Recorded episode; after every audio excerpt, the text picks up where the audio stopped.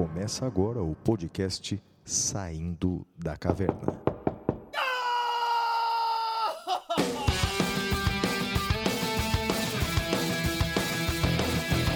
Com Guilherme Madeira, Fala galera, sejam bem-vindos, sejam bem-vindas. Flávio Martins, Salve galera, muito bem-vindos, muito bem-vindas a mais um episódio Saindo da Caverna. Eu sou Guilherme Madeira e junto com meu amigo Flávio Martins vamos dar início a mais um episódio, episódio número 38. Flávio, que ano esse? Já estamos no episódio 38. Pessoal, a gente conversava antes né, do, do, do episódio, da gravação, e eu e o Flávio falávamos que ano difícil e, e das coisas que nós sentimos falta. E nós estamos gravando aqui no dia 30 de outubro esse episódio, é feriado aqui é, em São Paulo, na, na, no fórum, pelo menos na justiça.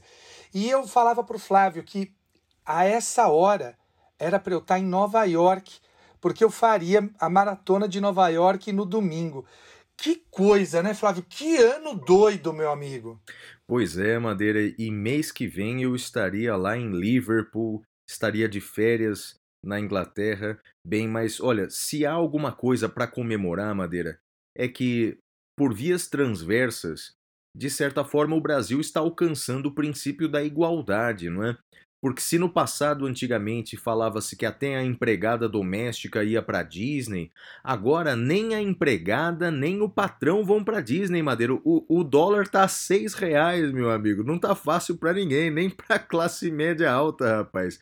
Que ano complicado, hein, Madeira? Que ano complicado, Flaviel. Mas vamos deixar para falar dessas coisas negativas no, no Prêmio Capitão Caverna. Vamos falar sobre os nossos ouvintes, Flávio, mas antes, como é que entra em contato conosco? Ah, Madeira, tem que mandar um abraço especial para todos que entram em contato com a gente através do e-mail podcast@professorflaviomartins.com.br. Repita! podcast@professorflaviomartins.com.br. Mas você também pode mandar a sua mensagem para as nossas redes sociais. Os endereços do Madeira, tanto no Twitter quanto no Instagram, é madeira10. Os meus endereços, tanto no Twitter quanto no Instagram, é Flávio. E nós recebemos várias mensagens essa semana, hein, Madeira?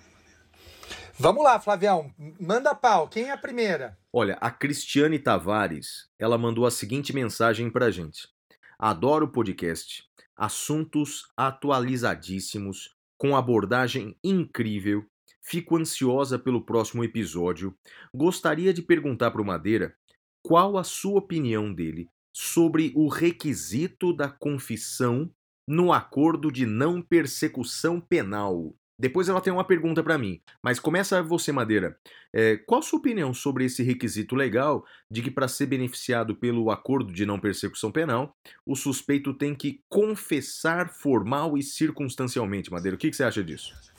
Flávio, esse é um tema que, curiosamente, assim que eu terminar a atualização do meu curso de processo penal, eu termino agora dia 15 de novembro, eu vou me debruçar Uh, porque eu tenho um congresso para participar no que vem, em fevereiro, acho, uh, lá, lá no Sul, uh, e eu vou falar sobre o acordo de não persecução penal. Eu separei vários livros, notadamente de, de direito anglo-saxão, para estudar essa questão do, do plea bargaining e afins. Eu, eu confesso, Flávio, que, com perdão do trocadilho, que a confissão é, não me parece, do ponto de vista da conveniência, ser muito adequado, porque ela tem gerado muitos problemas, muitos problemas, muitos questionamentos. Agora, por outro lado, eu também não, não consigo vislumbrar uma inconstitucionalidade. Cris, olha, uh, eu agradeço a sua pergunta, é uma pergunta muito boa. Num primeiro momento, eu tenho a dizer a você o seguinte: eu não acho conveniente, mas também não acho inconstitucional. Eu peço que você refaça essa pergunta na primeira. Mande e-mail para a gente no primeira ou segunda semana do ano que vem, quando iniciarmos a nova temporada, porque eu já vou ter estudado melhor esse tema e já vou estar uh, com, com os conceitos muito mais claros na minha mente. Mas muito obrigado por ela. E a sua pergunta, Flávio? Legal, Madeira. Só dando um pitaco na sua é, resposta, eu tendo a concordar com você na parte constitucional. É, no Brasil, as pessoas estão confundindo é, não ter preferência sobre um tema e, por isso. consequência, achar que isso é inconstitucional. Isso. Dizer, nem tudo que a gente não gosta é inconstitucional, não é? é e mais... nem tudo que a gente gosta é constitucional. Exatamente, exatamente. Então as pessoas querem fazer da Constituição sua eterna aliada nas suas preferências, né? Então eu concordo contigo. Então acho que é, inconstitucionalidade eu não vejo. Alguns diriam, ah, mas e, a, e o princípio uh, implícito na Constituição uh, do nemo tenetur, se detegere, de não produzir prova contra si mesmo? A pessoa não está sendo obrigada a produzir prova contra si mesmo. Embora seja, embora seja um requisito para a concessão de um benefício, ele, se tiver plena convicção da sua inocência, não vai confessar. Mas, mas esperaremos todos a sua resposta, Madeira, no, no ano que vem. A pergunta feita para mim é a seguinte: qual a sua visão atual sobre a democracia brasileira, vez que toda semana a Constituição é espancada por quem não conhece a fundo, chegando ao absurdo de sugerir uma nova Constituição. Bem, é, o tema principal do nosso episódio é a Constituinte chilena e, portanto, falaremos sobre é, o que está acontecendo no Chile e no Brasil também. Mas uma coisa, para responder à pergunta da Cristiane, eu diria o seguinte: uma coisa que o Brasil precisa muito, e eu dizia isso nas palestras que eu dava antes da pandemia, precisamos aumentar no Brasil o que o Conrad Hesse eh, chamava de vontade de Constituição.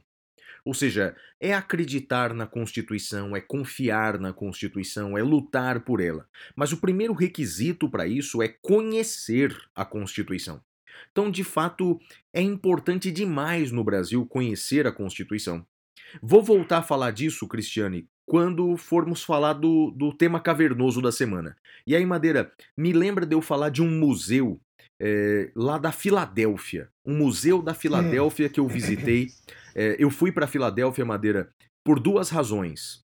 É, você já, já conheceu a Filadélfia nos Estados Unidos ou não? Não conheço, Flávio. Puxa, que, que lugar encantador. Eu, eu não sou fã número um dos Estados Unidos, não. Eu prefiro muito mais a Europa, mas é, Filadélfia e, e, Nova York são dois lugares que eu gosto bastante. É, e Filadélfia eu fui é, por causa da Constituição, foi o lugar onde foi assinada a Constituição norte-americana. É e onde também... tá o sino, não é? É, o do Liberty Bell, exatamente, o sino da E tem da também um outro, um outro marco importante na Filadélfia, e eu tem? confesso, e eu confesso que eu fui mais por causa desse marco. Rock Balboa. então, o meu lado, digamos Você assim. Você correu, Flávio? Estúdio, corri, corri, tenho até um vídeo, Madeira. Depois eu vou postar de novo nas minhas redes sociais. Ah, que demais, Eu corri, cara, cara tava cheio de neve, Madeira. Teve uma nevasca é. terrível, a maior dos últimos 20 anos. Eu, eu falei, desculpa, desculpa o nosso ouvinte. Eu falei o seguinte, ó, foda-se, eu tô aqui na Filadélfia, eu tenho que subir essas escadas correndo. Cara, então eu subi no meio da neve mesmo, cara, mas foi legal, foi legal. Muito legal, eu é. quero ver esse vídeo. Ah, vou postar, vou postar de novo. Olha, uh, ela dá uma dica cultural aqui pra gente, o documentário Blackfish, documentário Blackfish, e o livro Como as Democracias Morrem. É, esse livro a gente já indicou aqui, é um best-seller, né? É, e banda de rock, ela fala Rolling Stones, né? Os, os dinossauros do rock aqui, e uma banda alemã, Wolfsheim. Conhece, Madeira? Wolfsheim. Não conheço, Flávio, não conheço. E Mas... nem o documentário, também não conheço. Eu também não. Alguém já falou desse documentário pra gente, Madeira. É bom correr atrás, hein? Deve ser legal. Tá. tá. A Gabriele Silva, ela é de Piracicaba, no interior de São Paulo, estudante do décimo semestre, ouvinte assídua do podcast Saindo da Caverna. Primeiramente, gostaria de parabenizá-los pelo brilhante trabalho. Eu, como estudante, me sinto esperançosa em ver profissionais da área jurídica tão conscientes como os senhores. Me faz ter esperança no momento em que vemos indivíduos tão desprovidos de bom senso. Muito obrigado, Gabriele. Gostaria de também fazer uma pergunta sobre aquele famoso decreto do SUS. A gente vai responder daqui a pouco, Gabriele, porque vai ser, obviamente, vai ser uma das notícias da caverna, não é? Por fim, a minha indicação cultural é um livro que se chama O Conto da Aya, de Margaret Atwood, que aborda basicamente uma distopia envolvendo um país sob regime teocrático. Além do livro, tem a série The Handmaid's Tale, baseada no livro mencionado. Madeira, eu não li o livro, nem vi a série, só vi alguns trechos da série, mas tô doido para ver. Você já leu ou assistiu a série, Madeira? Também não li, nem vi a série, vi trechos apenas. E eu torço para que continue sendo só uma distopia, né, Flávio?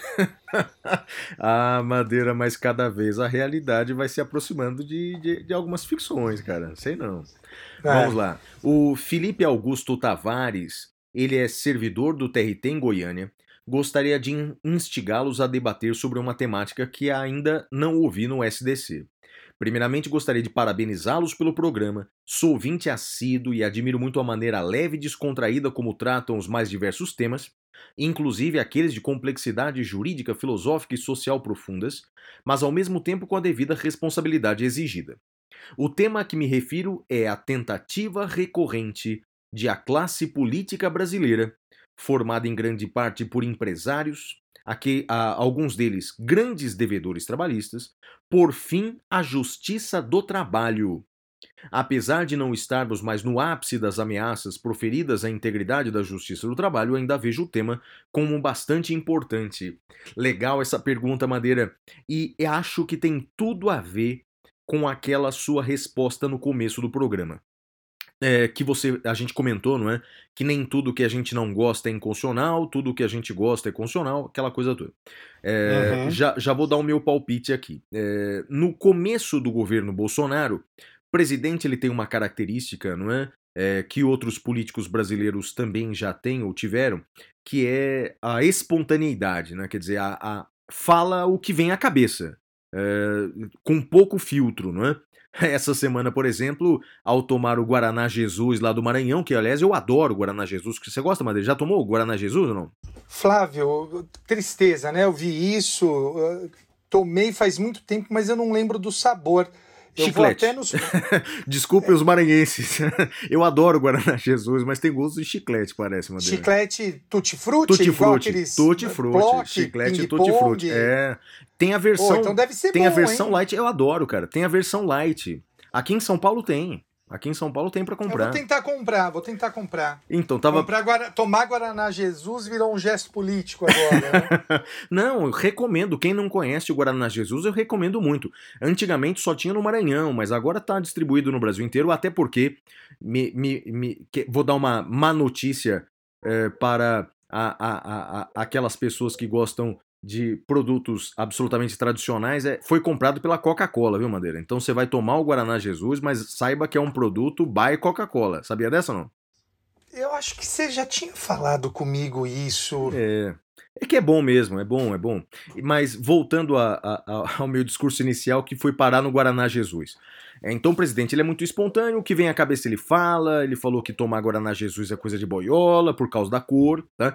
Mas uh, ele falou há dois anos aproximadamente uh, que ele uh, tem a intenção de acabar com a justiça do trabalho, falou que o governo dele ia fazer estudos nessa direção, para que as demandas trabalhistas fossem julgadas pela Justiça Federal e não pela Justiça do Trabalho. Bem, o fato é o seguinte, não é? A, a, vi naquele episódio, né, vários constitucionalistas brasileiros disseram que isso era inconstitucional. Acabar com a justiça do trabalho era inconstitucional porque vai desproteger o empregado. Bem, ponto número um. Eu sou contra o término da justiça do trabalho. É, acho que num país como o Brasil, né, em que a classe trabalhadora muitas vezes ela é desprotegida, né, é uma classe é, em condições de absoluta vulnerabilidade, sobretudo por conta do nosso desemprego, que infelizmente é muito alto. Isso faz com que a classe trabalhadora se submeta a condições mais dificultosas de trabalho. Então, bem, em resumo, eu sou contra o fim da justiça do trabalho. Todavia, entendo que uma emenda constitucional é, extinguindo a justiça do trabalho e alocando as demandas trabalhistas numa outra justiça, é, não me parece ser, Madeira, inconstitucional. Alguém vai dizer, ué, mas é, isso não é um retrocesso, não é uma cláusula pétrea? Não, veja, é, nenhuma justiça é uma cláusula pétrea. É, os direitos dos trabalhadores do artigo 7 e seguinte são cláusulas pétreas. Se a Constituição ela diz que esses direitos serão tutelados por uma outra justiça, é, pode ser a Justiça Federal, pode ser a Justiça do Trabalho, pode ser uma justiça nova, justiça verde e amarela, não importa qual a justiça vai tutelar aqueles direitos. Se aqueles direitos serão tutelados é, por alguma justiça, não me parece ser inconstitucional. Mas alguém vai dizer, muitos dizem isso no Brasil, ah, mas e o princípio da proibição do retrocesso? É um retrocesso. Bem, é uma coisa que eu falo muito é, no meu livro, Direitos Sociais em Tempo de Crise, o Madeira conhece, ele já leu, ele foi, fez parte da minha banca de doutorado. Esse princípio já praticamente não é mais defendido em lugar nenhum do mundo. Não é? É, é, uma teoria bacana, é uma teoria que agrada muito aos ouvidos, sobretudo de países subdesenvolvidos como o Brasil, só que não tem lastro constitucional. Os primeiros defensores dessa teoria, como o professor Canotilho, já voltaram atrás. Então não me parece é, um argumento jurídico sólido usar a proibição do retrocesso para conter a revogação da justiça do trabalho. É óbvio que eu conheço o interesse que tem por trás disso. É o interesse do empresariado, o interesse de dificultar as defesas do trabalhador. Eu sei tudo isso, eu sou contra tudo isso. Eu só não entendo que uma mudança constitucional nesse sentido seja inconstitucional. Já pensou sobre isso, Madeira? Já pensei sim, Flávio, eu concordo com você. Uh, só tenho um adendo, uma pequena divergência eh, dizer que a extinção da justiça do trabalho por si só seria, geraria um retrocesso na proteção, uh, eu, eu, não, eu não faria esse salto lógico. É uma justiça especializada. Como existe, por exemplo, na justiça estadual, varas especializadas. Seria a mesma coisa que dizer que uma vara de família não pode ser extinta porque tiraria os direitos de família uh, só pela extinção da vara. Então, eu discordo, discordo dessa argumentação. Acho que a justiça do trabalho é sim importante. Acho que é importante a sua manutenção. Não é, como dizem, uh, algo que só exista no Brasil. Isso é mentira. Isso existe, por exemplo, na Alemanha também, a justiça do trabalho. Mas o, o meu, o que eu chamo a atenção aqui, uh, a proteção, ela não está ligada necessariamente à justiça trabalhista como um todo.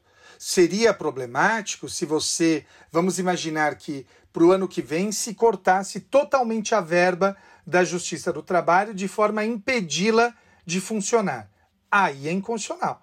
Agora, a extinção da justiça por si só, não, desde que ela seja, continue, continue essas demandas podendo ser julgadas e incorporadas a outras justiças, Flávio. Eu concordo contigo, Madeira, mas olha, pelo que eu ouvi há dois anos aproximadamente, Madeira, quando esse assunto estava fervendo, eu creio que nós dois somos minoria no Brasil, viu? Porque a maioria dos juristas que eu vi, eu me lembro de Pedro Lenz, eu me lembro de Flávia Bahia, e muitas pessoas que se manifestaram, pelo menos nas redes sociais, uh, uh, opinaram pela inconstitucionalidade. Mas eu, eu, eu, concordo contigo, Madeira, ainda que sejamos minoria no Brasil, pelo menos né, é, sob o ponto de vista dos juristas que opinaram, eu concordo contigo, meu amigo. Olha, o Rony Medeiros, é, ele é advogado em Mossoró.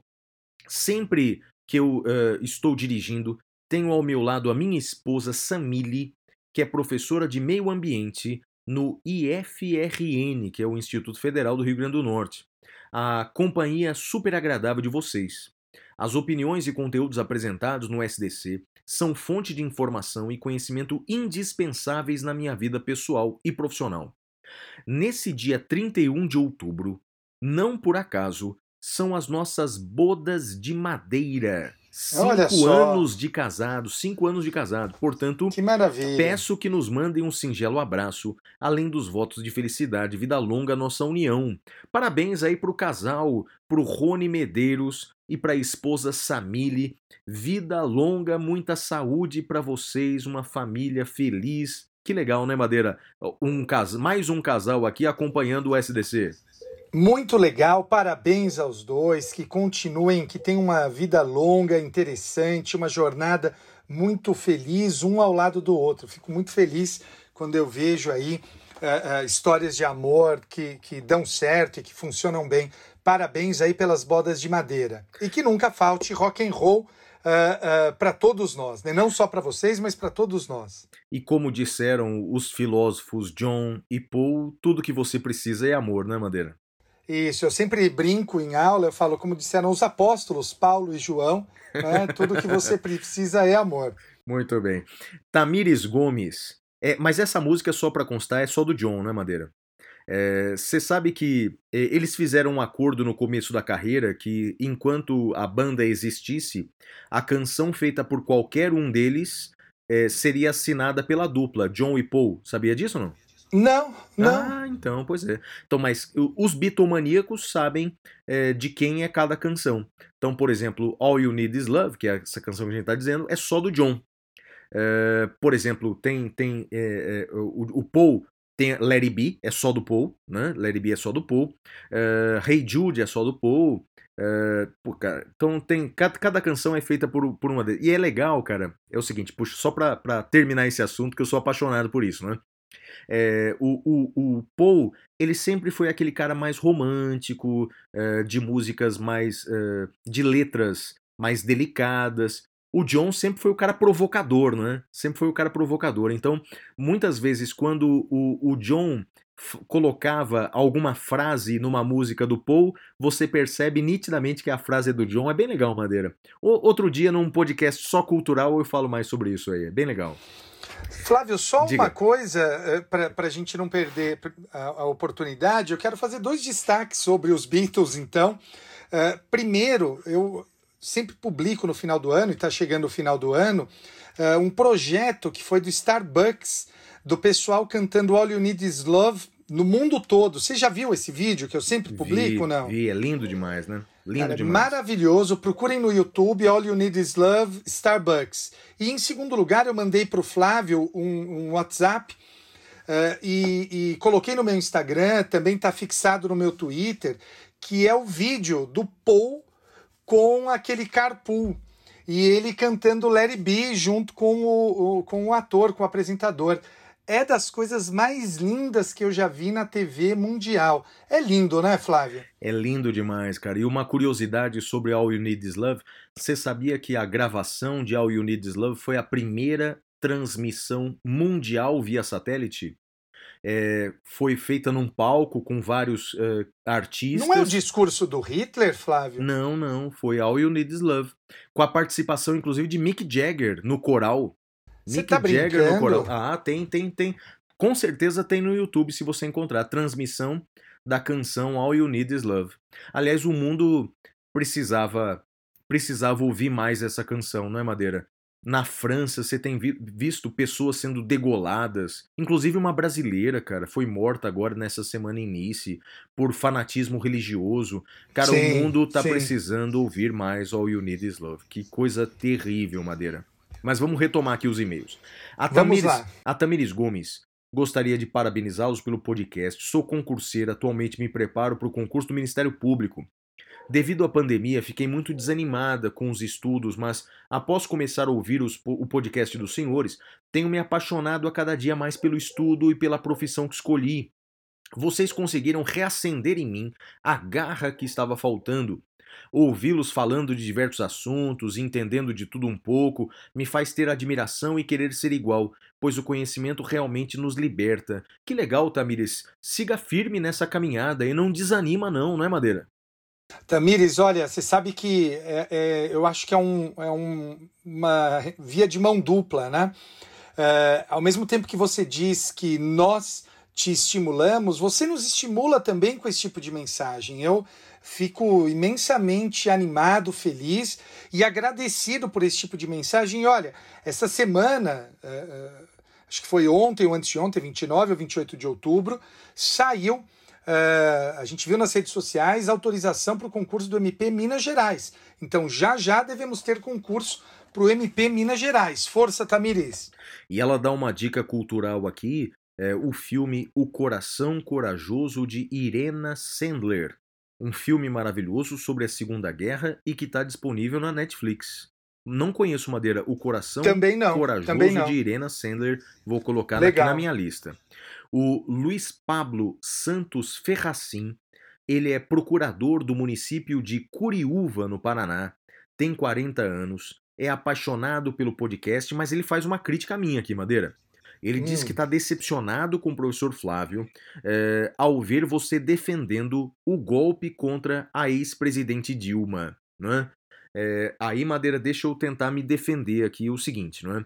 É, vamos ver, não, não, não vou fazer o Luiz mudar de opinião, nem você é, mudar de opinião, mas o que eu afirmo é o seguinte: é, o instrumento do impeachment no Brasil ele é um instrumento que permite análises absolutamente amplas e políticas do que é o crime de responsabilidade no Brasil.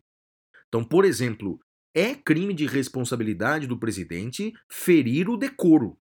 Então, portanto, quem tem a possibilidade é, de dizer o que é ou não ferir o decoro presidencial é o Congresso Nacional, né? é a Câmara dos Deputados inicialmente, depois o Senado. Então, portanto, eu entendo que o impeachment que houve contra Collor, o impeachment que houve contra Dilma, foi formalmente constitucional, preencheu os requisitos legais. Eu sei que no Brasil há um problema de fundo, que é o chamado presidencialismo de coalizão. Se o presidente não tem o apoio sólido do parlamento, ele periga cair. Aliás, não é por outra razão que o presidente Bolsonaro, que fez uma campanha é, criticando o centrão por causa do seu fi fisiologismo histórico, seu interesse financeiro em cargos e verbas, etc., tem hoje o centrão como principal aliado. Então, quer dizer, eu entendo o problema de fundo só entendo que é, é, é, formalmente não houve violação.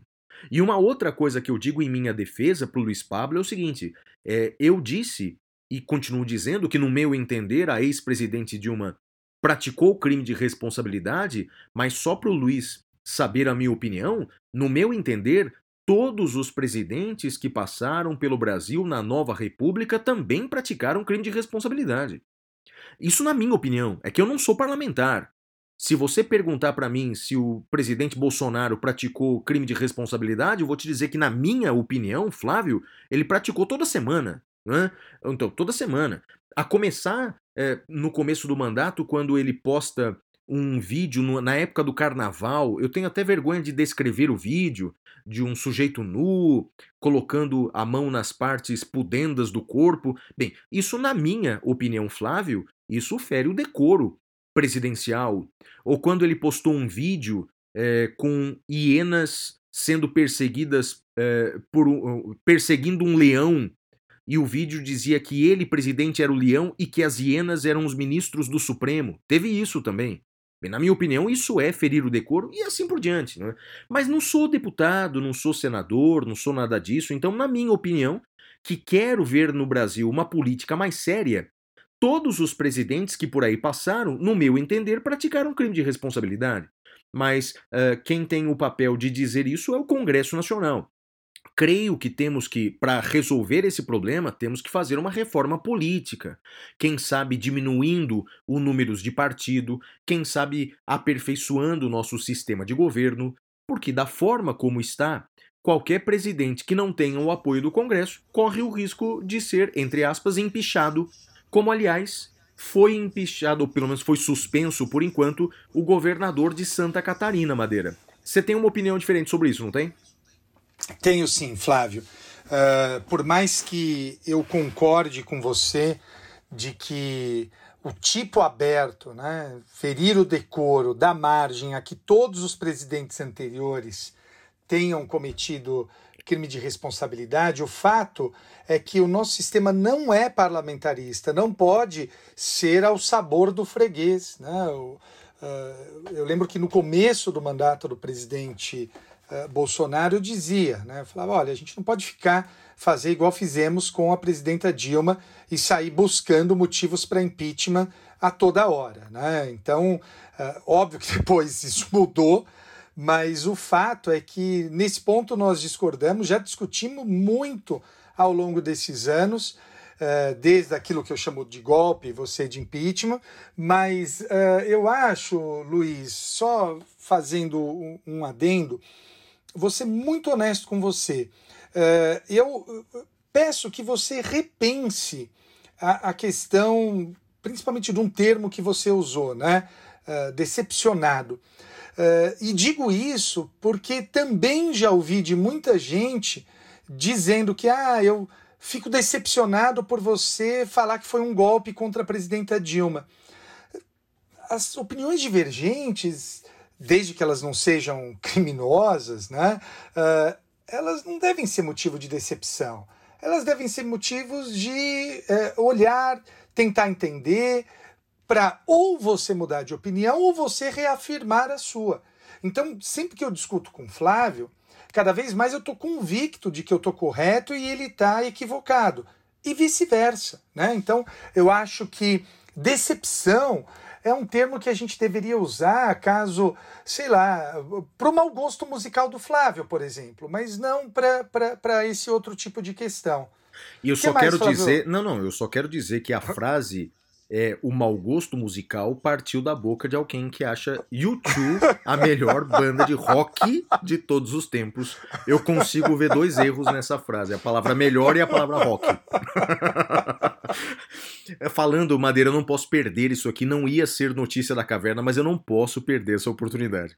Madeira, você lembra daquela frase de uma das canções, não lembro qual, é, do Engenheiros do Havaí, é, que é uma luz no fim do túnel e é um trem na contramão. É... Não lembro, Flávio. Tem uma canção, há uma luz no fim do túnel e é um trem na contramão. Bem, o fato é o seguinte: é, houve a suspensão do governador de Santa Catarina. E aí assumiu a vice-governadora, senhora Daniela Reiner. O fato é que os jornalistas, Madeira, maldosamente perguntaram para ela qual a opinião dela sobre os negacionistas do Holocausto. Bem, Madeira, eu confesso que eu não sou catarinense, então eu não entendia muito o porquê dessa pergunta. Por que você vai perguntar para o governador qual a opinião dele sobre o Holocausto judeu? Não, é? não faz muito sentido. Mas depois eu descobri o porquê. Porque o pai dela, Madeira, é um, um historiador, se é que assim pode ser chamado de historiador, que nega o Holocausto. Né? Então temos no Brasil uma versão de, do inglês David Irving, né? um sujeito que se diz historiador e que nega a existência do Holocausto judeu. Né? E aí, Madeira, ela é, é, essa semana ela disse o seguinte: ela não pode se manifestar sobre isso porque ela tem que respeitar o meu pai. Então ela, escre... ela disse assim numa, numa entrevista eu respeito, volto a dizer, respeito as pessoas independentemente dos seus pensamentos, do, é, respeito os direitos individuais e liberdades. Qualquer regime que eu, que eu vá contra o que eu acredito eu repudio, só que tem uma convicção maior para ela que é a família. Então, portanto, ela não pode criticar os negacionistas do Holocausto, porque o pai dela é um famoso, um famoso é, é, negacionista do Holocausto judeu. Para ele não houve. Esse negócio é conversa da mídia, Madeira. Conversa da mídia que os judeus foram massacrados pelo regime nazista, Madeira. Então me lembra aquela frase do Engenheiros do Havaí: tem uma luz no fim do túnel. E essa luz é um trem na contramão, Madeira. Flávio, isso lembra uh, uh, o caso Elvanger, né?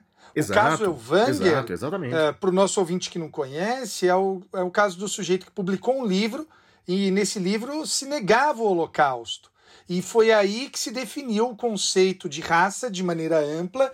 Houve uma grande celeuma no Supremo, uh, e é o que eu sempre brinco quando eu vou falar disso. Eu falo: olha, gente, raça, do ponto de vista biológica, biológico, só tem duas, né? A raça humana E os mutantes, lá, para quem gosta do, dos X-Men, mas do ponto de vista da proteção do racismo, o conceito não é biológico, né? O conceito é amplo. Então, uh, uh, e, e, aí a gente parte para investigar o caso Elvanger. O caso Elvanger é isso, é a negação do Holocausto, um verdadeiro absurdo. E uma coisa importante, Madeira, que já foi decidido pelo Tribunal Constitucional Alemão e pelo STF, é o seguinte: é, dentro do direito de manifestação do pensamento e também do direito à informação, nós podemos ter opiniões diferentes sobre fatos históricos. Aliás, acabamos de ter uma divergência aqui, uma opinião diferente sobre o impeachment da ex-presidente Dilma. Então tivemos uma opinião aqui. Aliás, temos até uma divergência, não sei se você já percebeu, Madeira, sobre como chamar a ex-presidente Dilma, o cargo dela. Você chama de presidenta eu chamo de presidente. Mas na verdade as duas palavras estão certas. Não, não, não há sim, erro de português sim, em nenhuma das sim. duas. É questão de preferência.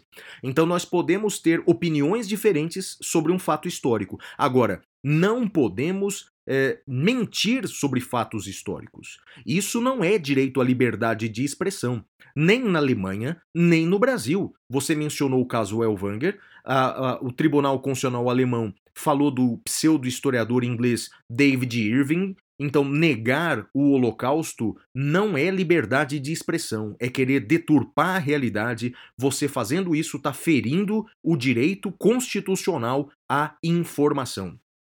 Pode negar a sua inteligência, mas não negue o Holocausto, porque de fato o Holocausto é um fato histórico que, de, que realmente aconteceu. O Luiz Pablo, só para terminar, ele manda um, um beijo aqui para a esposa dele, a Ana Paula Ferracin, um abraço aí para ela, também nossa ouvinte.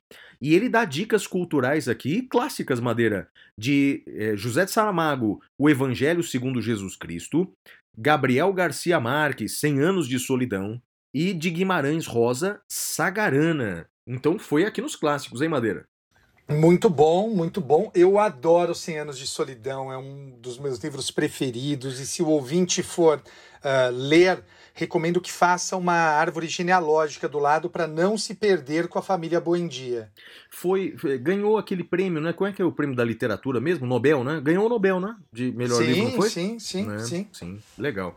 E olha, para concluir, quero mandar um abraço aqui para os nossos ouvintes Felipe Hatzreuter, é difícil o sobrenome dele, um abraço pro Felipe, pro Enzo Tomás, e para todos aqueles que mandaram mensagens para gente através do e-mail podcast@professorflaviomartins.com.br. Manda bala, Madeira, qual é o próximo bloco? Vamos agora então para Notícias da Caverna. Até já!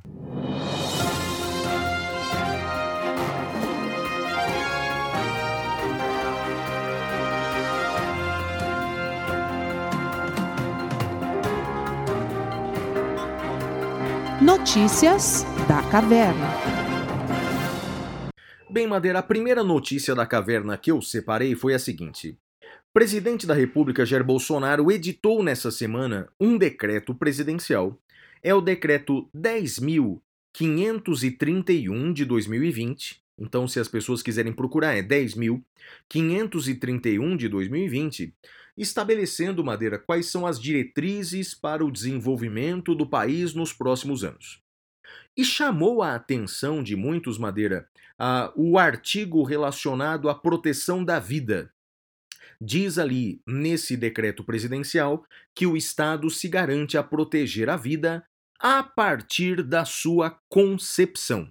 Proteger a vida a partir da sua concepção. Muitas pessoas se levantaram, contra esse decreto, Madeira, afirmando que é uma, mais uma tentativa de se limitar por vias infralegais o aborto que já é permitido no Brasil em alguns casos, não é? Mas eu tenho minha opinião sobre isso. Bem, uh, essa expressão, a proteção da vida a partir da concepção, que está nesse decreto do presidente Bolsonaro, também está no artigo 4 do Pacto de São José da Costa Rica.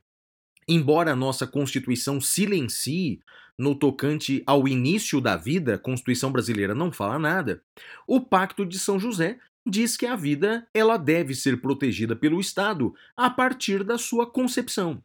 Lembro os nossos ouvintes que, segundo o STF, o Pacto de São José da Costa Rica, embora seja infraconstitucional, ele é supralegal, portanto, ele está acima de todas as leis e muito acima desse novo decreto do presidente Bolsonaro. Então, quer dizer, a vida já é protegida no Brasil a partir da concepção. Não é a partir desse decreto do presidente Bolsonaro. O Pacto de São José diz isso. A grande questão, me parece, a grande polêmica é o que significa concepção? Qual é exatamente o momento em que se dá a concepção? Esse é um tema polêmico tanto na medicina quanto no direito também. A Corte Interamericana de Direitos Humanos ela já decidiu que a concepção se dá com a nidação, ou seja, com a implantação do óvulo fecundado no útero materno. Então não confunda concepção com a. a, a, a... Ih, me fugiu a palavra agora, Madeira. A fecundação. A, a, fecundação acontece num primeiro momento, num segundo momento se dá anidação ou concepção. Bem, qual é a consequência prática disso? É que pílulas do dia seguinte, que são tomadas após a fecundação, mas antes na, na, da anidação, elas não ferem o pacto de São José da Costa Rica. Então a pílula do dia seguinte não é inválida, não é ilegal, não é é, inconvencional, não fere o pacto. Então, portanto, é, abortos são permitidos a depender da legislação de cada país, porque o Pacto de São José é, ele prevê essa possibilidade de flexibilização. Então, em resumo, esse decreto do presidente Bolsonaro não inovou nada, apenas choveu no molhado, reafirmou aquilo que o Pacto de São José diz, que é a proteção da vida a partir da concepção, Madeira. Flávio, interessante isso. Uh, a única coisa só que me preocupa, para ser honesto, uh, é que eu entendo toda a preocupação uh, dos grupos que, notadamente nesse caso de proteção aos direitos reprodutivos da mulher, porque me parece que é justificado essa, esse receio. Né? O, presidente Bolsonaro tem uma pauta muito clara, notadamente nos costumes. O resto a gente não sabe, né? O resto, ora ele, uh, principalmente na economia, ora ele gira para um lado, ora ele gira para o outro, mas nos costumes a pauta dele é bem clara: costumes e meio ambiente. Então eu entendo, compreendo a preocupação e acho justificável, Flávio. Uh, acho que gato escaldado tem medo de água fria, é o ditado, né? Então eu compreendo essa preocupação deles. É, Tem mais alguma coisa? Fala. Nesse assunto, Madeira, nesse assunto, eu acho que o mais grave do que esse decreto, né, que apenas reitera o que diz o pacto, é uma portaria do Ministério da Saúde, publicada há alguns meses pelo general Pazuello. É, no futuro vai ser interessante o pessoal ouvir esse podcast, né? Saber que um general é, foi nosso ministro da Saúde em tempo de pandemia. É, no futuro, espero que eles possam rir disso. No presente, não, não é muito engraçado. Mas o general Pazuello ele fez uma portaria para dificultar o aborto em caso de estupro. Isso é, eu, eu acho mais grave. Então, quer dizer, por conta daquela celeuma que houve no, no Brasil de uma menina é, uma criança, não é? que havia uma engravidado criança. após um estupro, é, o Ministério da Saúde fez uma portaria para dificultar uh, o, o, o, aborto nesses casos, dificultar o aborto legal, né? E, e, e fazer com que, uh, que tente demover a, a grávida estuprada da ideia de, de, de, praticar o aborto. Eh, me parece que essa portaria do Ministério da Saúde é bem mais grave, bem mais grave mesmo, do que esse decreto é, dessa semana do presidente Bolsonaro. Mas concordo contigo, é sempre bom ficar atento nesses assuntos, porque realmente a mulher uh, está sendo objeto de tentativas de restrição nesse ponto. Madeira, concordo contigo. Vamos lá, qual a sua notícia? Flávio, a minha notícia é um julgamento histórico da sexta turma do STJ que aconteceu essa semana e que teve por relator o ministro Rogério Schietti. Uh, a questão se liga, Flávio, ao artigo 226, o artigo do reconhecimento e a sexta turma, ela mudou a orientação. Antigamente, Flávio, se entendia que o 226 era uma mera recomendação legal. Então eu vou explicar melhor para o nosso ouvinte entender o que isso quer dizer. Sabe quando você vê em filme aquela coisa das pessoas sendo colocadas uma ao lado da outra, e, e aí a pessoa fica atrás da sala de vidro, né? Da, da, da de um vidro uh, oculto e olha e identifica quem é a pessoa? Pois bem, aquilo, segundo a nossa jurisprudência, é uma mera recomendação legal. E a sexta turma do STJ entendeu que aquilo não é uma mera recomendação legal, deve ser seguido, não é uma mera recomendação do legislador. É, Flávio, a pessoa podia ser colocada sozinha para ser reconhecida.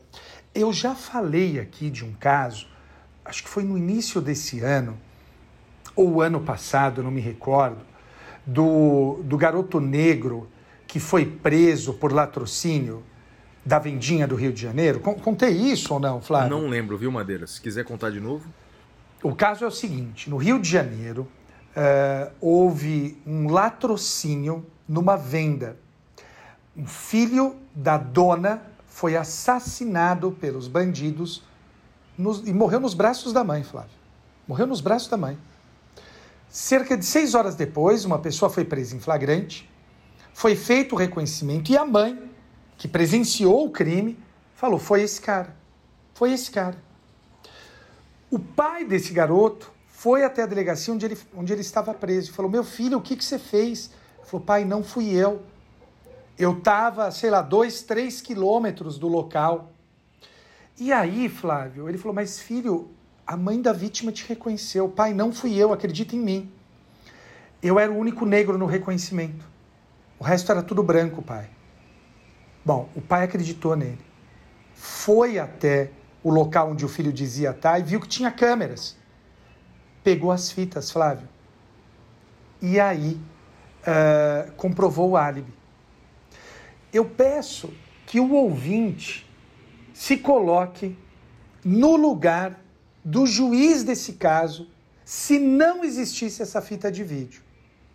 A mãe da vítima e outras testemunhas confirmaram que foi ele. Esse cara estava condenado, Flávio. E é uma pena altíssima. Seria condenado a uma pena altíssima. A sorte é que ele tinha um pai, uma família, que foi atrás das provas. E é justamente contra isso que se volta esse acórdão da sexta turma, Flávio. Então, para a sexta turma, precisa obedecer o 226 sob pena de nulidade. Flávio, interessante, né? Interessantíssimo, Madeira. Então, só para eu entender, é, então quer dizer que caso é, é, queiram as partes fazer o reconhecimento em juízo, tem que obedecer os critérios do 226, ou seja, tem que colocar pessoas semelhantes lado a lado no juízo. Isso.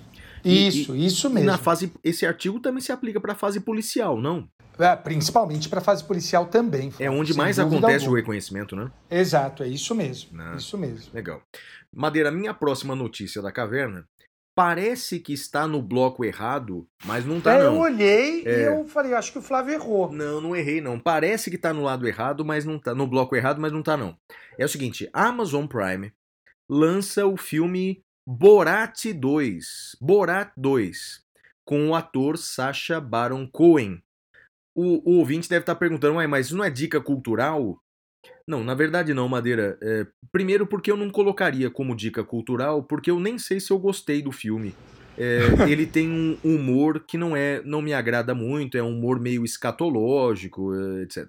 Mas o fato é o seguinte: é, o filme é feito. Você assistiu Madeira antes mais nada? Assistiu Borat 2? Eu vi o comecinho, mas eu dormi, Flávio. Tá. Eu vi antes então, de dormir, é então. Um, é um filme feito com dois atores apenas. Dois atores. É o Sacha Baron Cohen, né? É, e que é inglês, radicado nos Estados Unidos, e uma outra atriz mais jovem, de 20 e poucos anos, não é? É, que o nome não me, me, me, foge à cabeça aqui. O resto dos eh, integrantes do filme são todos eh, personagens da vida real, que no final da gravação recebem lá um cachê eh, pra, para disponibilização da, do seu direito de imagem. O fato é o seguinte, Madeira, por que, que eu estou trazendo aqui? É porque a ideia do, do ator, a ideia desse artista inglês americano, que é o Sacha Baron Cohen, é expor o preconceito das pessoas, expor o ódio das pessoas como forma de humor, usar a arte para expor a realidade. Então, só para você ter dois eh, breves exemplos aqui. Ele fez, eh, eh, fantasiado, ele fez com que pessoas cantassem numa festa Vamos matar os jornalistas como os sauditas fazem. Então, e as pessoas cantando aquilo, né? Ele, ele entoando aquela canção e as pessoas cantando com prazer aquilo, né? Então, vamos matar os jornalistas como os sauditas fazem. No começo do filme, ele tenta comprar uma jaula para a filha dele, né? É, vendo a história, você vai entender. Uma jaula para a filha dele e pergunta para o vendedor quantas pessoas cabem numa jaula, já que os americanos estão acostumados a enjaular crianças mexicanas. Então veja, é um negócio agressivo, Madeira. E aí surgiu uma discussão na internet, eu acho muito válida, não é? Se esse exercício da arte se realmente é eficaz para combater o discurso de ódio, é, é eficaz para combater esses, esse, essas ofensas contra as minorias, Madeira. É, os Estados Unidos eles têm uma liberdade artística muito maior do que no Brasil. Aliás, nós já falamos disso em alguns episódios, né? Como a liberdade de expressão nos Estados Unidos ela é largamente mais tutelada do que no Brasil. Uma cena que eu não vou descrever para dar spoiler, Madeira, é com o, é uma cena real com o ex-prefeito uh, de Nova York, uh, conhecido lá pela, por aquela tolerância zero, Rudolf Giuliani. Lembra do Rudolf Giuliani? Sim, sim, sim. É, a, bem, eu não vou contar aqui, Madeira, mas é uma cena indecorosa com o Rudolf Giuliani. Eu escrevi que no Brasil, esse Sacha Baron Cohen provavelmente ele seria preso com base na Lei de Segurança Nacional. Se até alguns cartunistas aqui no Brasil estão sendo por seus desenhos investigados com base na Lei de Segurança Nacional, um filme como aquele feito no Brasil, esse rapaz estaria preso já, Madeira com base na Lei de Segurança Nacional. Então, a, a, quero trazer essa notícia do filme. Ele é um sucesso mundial. Não coloquei é, na, na, como pintura rupestre, porque de fato eu nem sei se gostei do filme. Mas acho que, como um episódio cultural nesse caldo é, de divisão e política que há no mundo inteiro, acho que é uma, um assunto a se notar e para diagnosticar a liberdade de expressão americana, como ela é mais farta, como ela é mais ampla do que no Brasil. E a sua notícia, Madeira, qual é? Bom, eu trago mais uma notícia, Flávio, envolvendo uh, habeas corpus e envolvendo prisão domiciliar. Uh, o Supremo Tribunal Federal, no dia 20 de outubro de 2020, concedeu um HC coletivo é o HC 165704 do Distrito Federal. Eu acho que eu havia comentado aqui sobre uh, esse HC genericamente, mas agora saiu uh, publicado. E o fato é que o Supremo entendeu que os homens têm direito à substituição da prisão preventiva pela prisão domiciliar, desde que os crimes não sejam praticados com violência ou grave ameaça ou que os crimes não sejam praticados contra os próprios filhos ou dependentes. Então o Supremo deu essa ordem, deu esse HC coletivo e disse que deve haver a substituição da prisão preventiva pela prisão domiciliar. É mais uma daquela série de que não importa se, a, se o juiz não gosta da lei, não sendo a lei inconstitucional e aplicando-se ao caso, ela deve ser aplicada. Flávio. Bem interessante, Madeira. A minha próxima notícia é a seguinte, Madeira. É uma notícia dividida em três partes, três dias diferentes. É, primeiro, Decreto Presidencial 10.530 de 2020 determinava a realização de um estudo sobre a participação privada na atenção primária do SUS. É? Então, a ideia é que seria feito um estudo pelo Ministério da Economia sobre como uh, franquear a participação privada, a iniciativa privada na construção e na operação das unidades básicas de saúde. É? No dia seguinte, uh, o ministro, da, o ministro da, da Economia ele explicou essa medida, dizendo que a ideia era que em algumas UBSs, algumas unidades básicas de saúde, o atendimento fosse feito pela iniciativa privada, mas pago pelo governo federal, que daria uma espécie de voucher para o cidadão.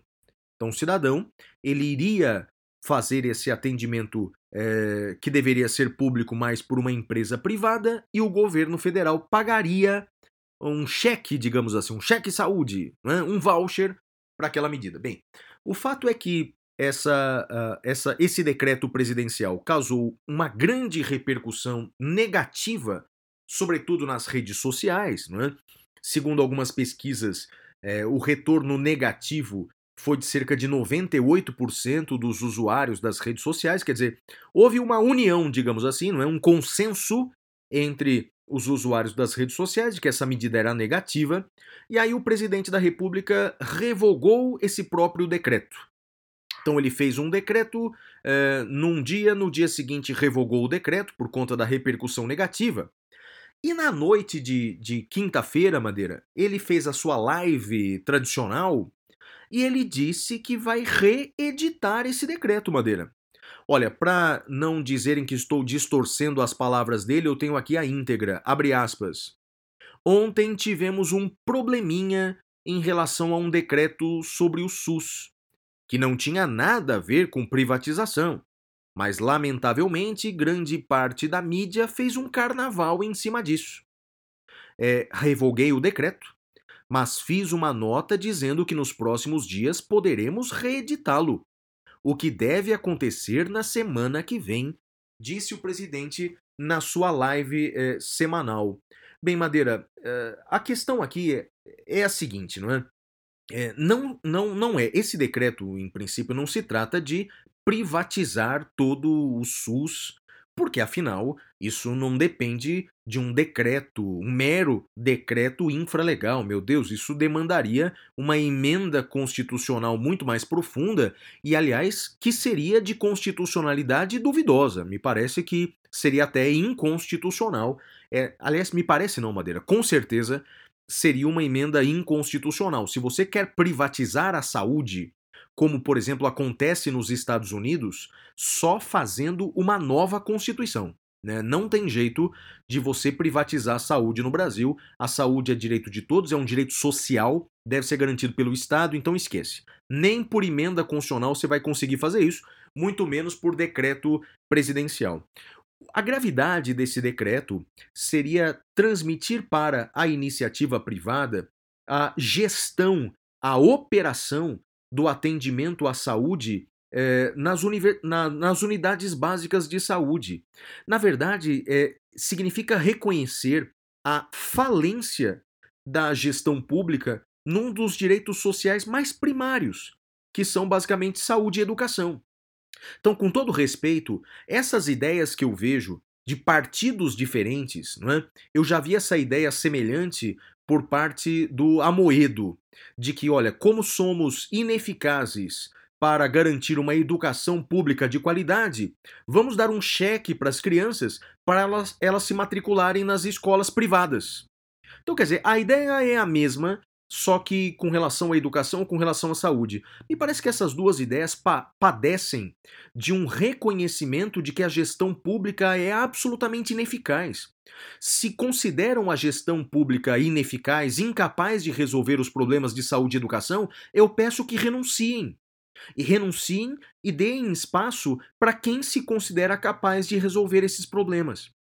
Olha, eu não sou, eu vou decepcionar muitos dos nossos ouvintes que nos consideram comunistas. Eu não sou a favor da estatização de tudo, muito pelo contrário. Eu acho que aquilo que não é essencial pode ser privatizado mesmo. Só que saúde e educação eu entendo que são deveres primários do Estado e o Estado ele tem que aperfeiçoar a sua gestão. Então esse decreto ele foi infeliz, presidente Bolsonaro disse que a presidente Dilma já havia tentado algo nessa direção. Bem, a crítica que eu faço a esse decreto agora fazia a quaisquer tentativas anteriores, pelos mesmos argumentos. Saúde e educação é algo que o Estado tem que fazer com excelência. Então, portanto, reconhecer a, a falência do Estado nesses pontos é um ponto triste e que não podemos é, é, permitir que decretos dessa natureza sejam aprovados. O que, que você acha, Madeira? Eu concordo com você, Flávio, mas assim, eu acho que essa coisa que ele disse de que vai reeditar o decreto, acho que é só para para a claque dele, né? Eu não, não acredito, acho que é só para uh, fingir que está saindo por cima. Não, não acho que a coisa vá, vá, vá se reeditar, não. Muito embora os interesses econômicos queiram né, isso, mas eu não, não acredito que vá por aí, não. É, de fato, imagine, Madeira, um, se um decreto como esse aprova, imagine as ações não é, desses grandes grupos de saúde, não é?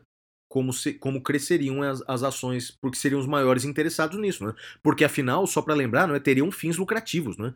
Seria o Estado pagando uma instituição com fins lucrativos. Então, quer dizer, quem ganha mais é a iniciativa privada, não é, Madeira? Sem dúvida, sem dúvida. E sua notícia próxima, Madeira, qual é? Ô, Flávio, um caso muito interessante que reafirma a jurisprudência do Supremo, do STJ, reafirma que o pacote anticrime não mudou isso.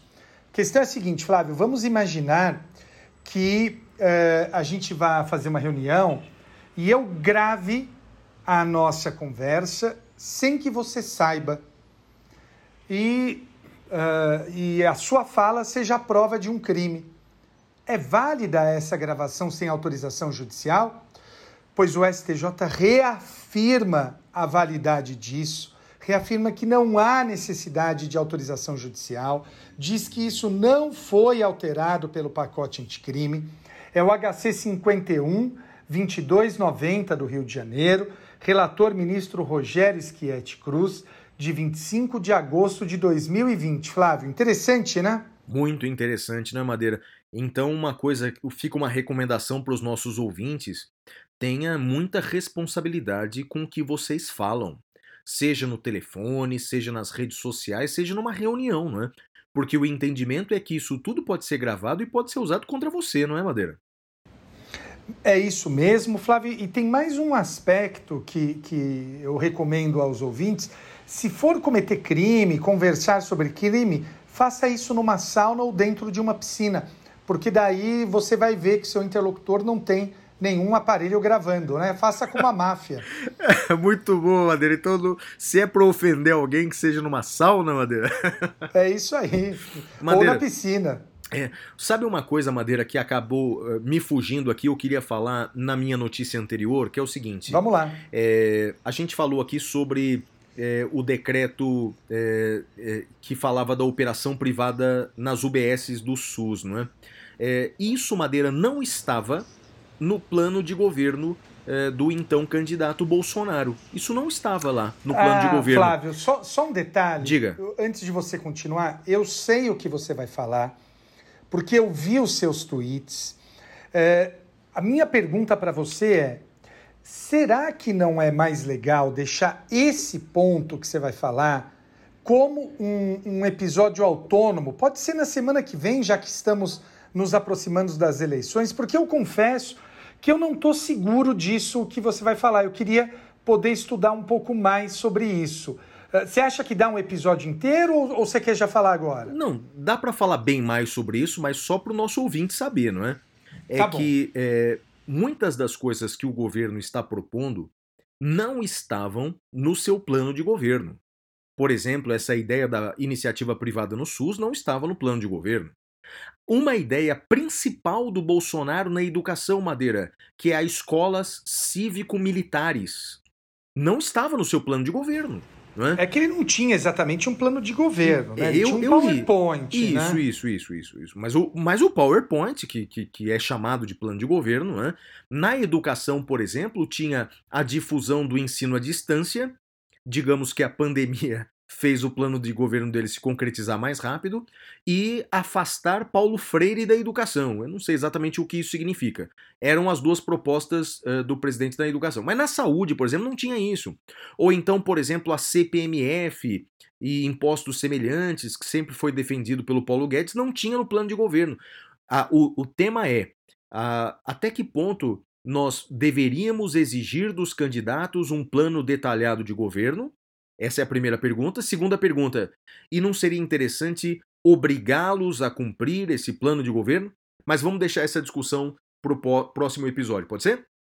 Pode ser, só para o pessoal entender a, as minhas dúvidas e, e, refletir, eu não sei se uh, vincular o, o, o mandatário, seja ele governador, presidente, prefeito, ao seu plano de governo, seja a melhor forma. Eu não sei se isso existe em outros países e se não existir, por que, que não existe. Uh, acho que plano de governo é importante, mas, uh, como diria aquele técnico de futebol, é a filosofia bararro que importa. Né? Então, uh, esse, por exemplo, as escolas cívico-militares, é a cara do, do, do presidente fazer isso. Né? Então, quem votou nele sabia exatamente o que estava o que estava comprando, uh, sabia essa, uh, essa preferência pelos militares, a proteção aos militares. Eu até entendo que um militar tenha votado nele porque sabe que ia ser beneficiado no seu governo. Por exemplo,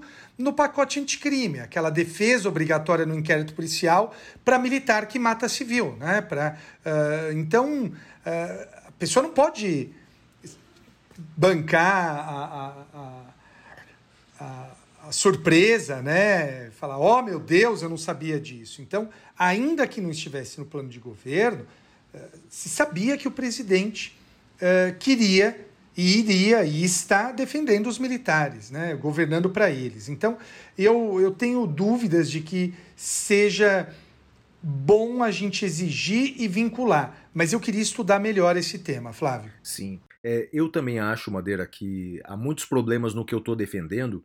É que normalmente eu defendo algumas coisas no extremo oposto para tentar chegar no meio termo. Porque, na verdade, é, entendo que esse chamado mandato imperativo, isso você perguntou se tem algum país que adota isso, eu creio que não. Isso. Eu creio que não, eu vou pesquisar. É, teoricamente, muita gente já defendeu isso. John Locke, por exemplo, o inglês já defendeu isso. Né? O problema é que. É, e tem muitos problemas. O, que eu estou defendendo tem muitos problemas. Imagine a judicialização disso. Imagina exato, se o exato. presidente não cumpre o item 50 do seu plano de governo, vai todo mundo impetrar o mandato de segurança. Bem, exato. É, é um eu, problema eu... sério. O problema, Madeira, é que eu estou defendendo, ou pelo menos estou argumentando de um lado extremo, para mostrar que onde nós estamos é o outro extremo oposto, né? que é a campanha feita com base na. Com, desculpa o ouvinte jovem aí, mamadeira de piroca. Né? Quer dizer, é, é, é a discussão eleitoral feita com base no nada feita com base na charge, feita com base no meme, feita com base nas ofensas. Então, quer dizer, a virtude está no meio, não é? Ou seja, essa discussão eleitoral de vamos combater o comunismo sendo a campanha de governo, uh, me parece que é absolutamente inadequada. Né? Então, ou seja, é, do jeito que está, é como dar um cheque em branco para o governante. E ele faz com o seu mandato absolutamente coisas inesperadas. Quer ver uma coisa inesperada? Eu tenho certeza que o eleitor do Bolsonaro convicto com as ideias tradicionalmente defendidas pelo Bolsonaro, né, ele ficou horrorizado com o pacote anticrime. Ficou horrorizado com essa ideia de sistema acusatório, ficou horrorizado com essa ideia do juiz contaminado porque viu a prova ilícita, ficou horrorizado com a ideia do juiz de garantias. Como é que o Bolsonaro sancionou o juiz de garantias, que é algo que vai absolutamente de encontro ao que ele sempre defendeu, não é? É contrário ao que ele sempre defendeu. Então, quer dizer, até o eleitor do Bolsonaro ficou surpreso de forma negativa uh, com o pacote anticrimes, que concedeu muito mais, garantiu, não é? Muito mais direitos ao réu do que argumentos repressivos, não é? Você não concorda? Concordo, cer certeza. O, o... Mas aí também tem uma coisa, né, Flávio? Olha que difícil o, o pacote anticrime, ele não é uno. Parte do pacote anticrime foi feita pelo uh, ministro Sérgio Moro. Sim, uh, sim. a parte, parte garantista veio do Congresso, né? é isso, é isso. Né? Então a gente não pode esquecer uh, do, do papel do, do Congresso nisso. Mas né? me refiro à sanção presidencial. Né? O, o Moro ele havia pedido muito que o Bolsonaro vetasse esses dispositivos mais garantistas e eu confesso que eu não sei por que motivo o presidente sancionou, né? Dizem, É, dizem que é para garantir os processos da própria família, mas aí acho que é maldade, acho que é uma ilação que não há provas. Também acho, e assim, eu, eu aprovo o pacote anticrime nessa, né, nesse aspecto. Acho que foi, foi um bom pacote anticrime. Concordo, Madeira. Olha, minha próxima notícia é a seguinte, ó. Ministro do Meio Ambiente chama o presidente da Câmara dos Deputados de nhonho no Twitter. Aquele personagem do Chaves, aquele gordinho, nhonho. E no dia seguinte, Madeira diz que a conta dele foi invadida por um hacker e a conta foi suspensa das redes sociais, Madeira. É, espontaneamente, voluntariamente, foi suspensa das redes sociais. Madeira, parece que já descobriram o nome do hacker, Madeira. Sabe quem é o nome do hacker ou não? Qual que é, Flávio? É João. Mas, mas não é brasileiro, não. É Johnny. Johnny Walker. Parece que o tweet foi feito sob a influência desse homem, desse João Andante, o Johnny Walker, Madeira. Que brincadeira, que país é esse, hein, Madeira? É, é, eu, eu vou me abster de comentar sobre ele, Flávio. Tá bom, a próxima notícia é a seguinte: STF decidirá nos próximos dias sobre a obrigatoriedade da vacina. Bem, só para o nosso ouvinte entender, foi tema até do episódio anterior, não é? O presidente da República já disse que, por ele, a vacinação no Brasil não será obrigatória. O governador de São Paulo disse que aqui em São Paulo a vacinação será obrigatória. Bem, e nessa discussão de obrigar ou não obrigar a vacina, muitas notícias falsas ou espetaculosas estão sendo, como se enfermeiros invadissem nossas casas com seringas para injetar nas nossas gargantas esse, essa vacina chinesa. Bem, eh, faço uma analogia que já fiz no episódio anterior sobre o voto obrigatório, né? Funcionários da Justiça Eleitoral não entram nas nossas casas gritando com a urna eletrônica nas mãos para você votar porque está atrasado. Então, quer dizer, é, é- é- é tempos de Brasil, não é? Tempos sombrios em que as notícias falsas ou extraordinárias ou espetaculosas ganham palco, sobretudo nas redes sociais. Mas o fato é que o Supremo deve decidir sobre isso nos próximos dias, Madeira. O ministro Barroso, por exemplo, não é, deu uma entrevista dizendo que não pode adiantar o seu voto, mas ele disse: já me antecipo que eu defendo o iluminismo e a ciência. Então, portanto, eu não sei por que, que ele não quer.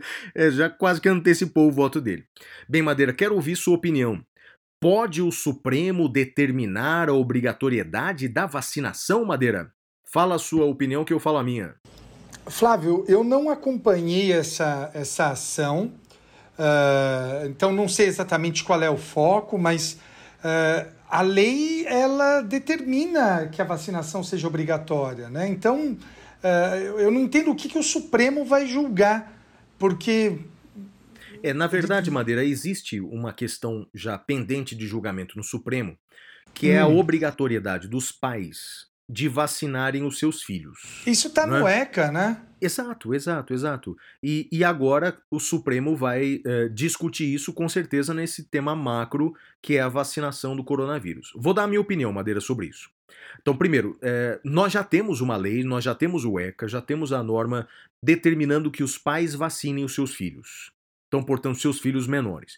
Então, portanto, não é a escolha da criança e do adolescente se vai tomar essa vacina.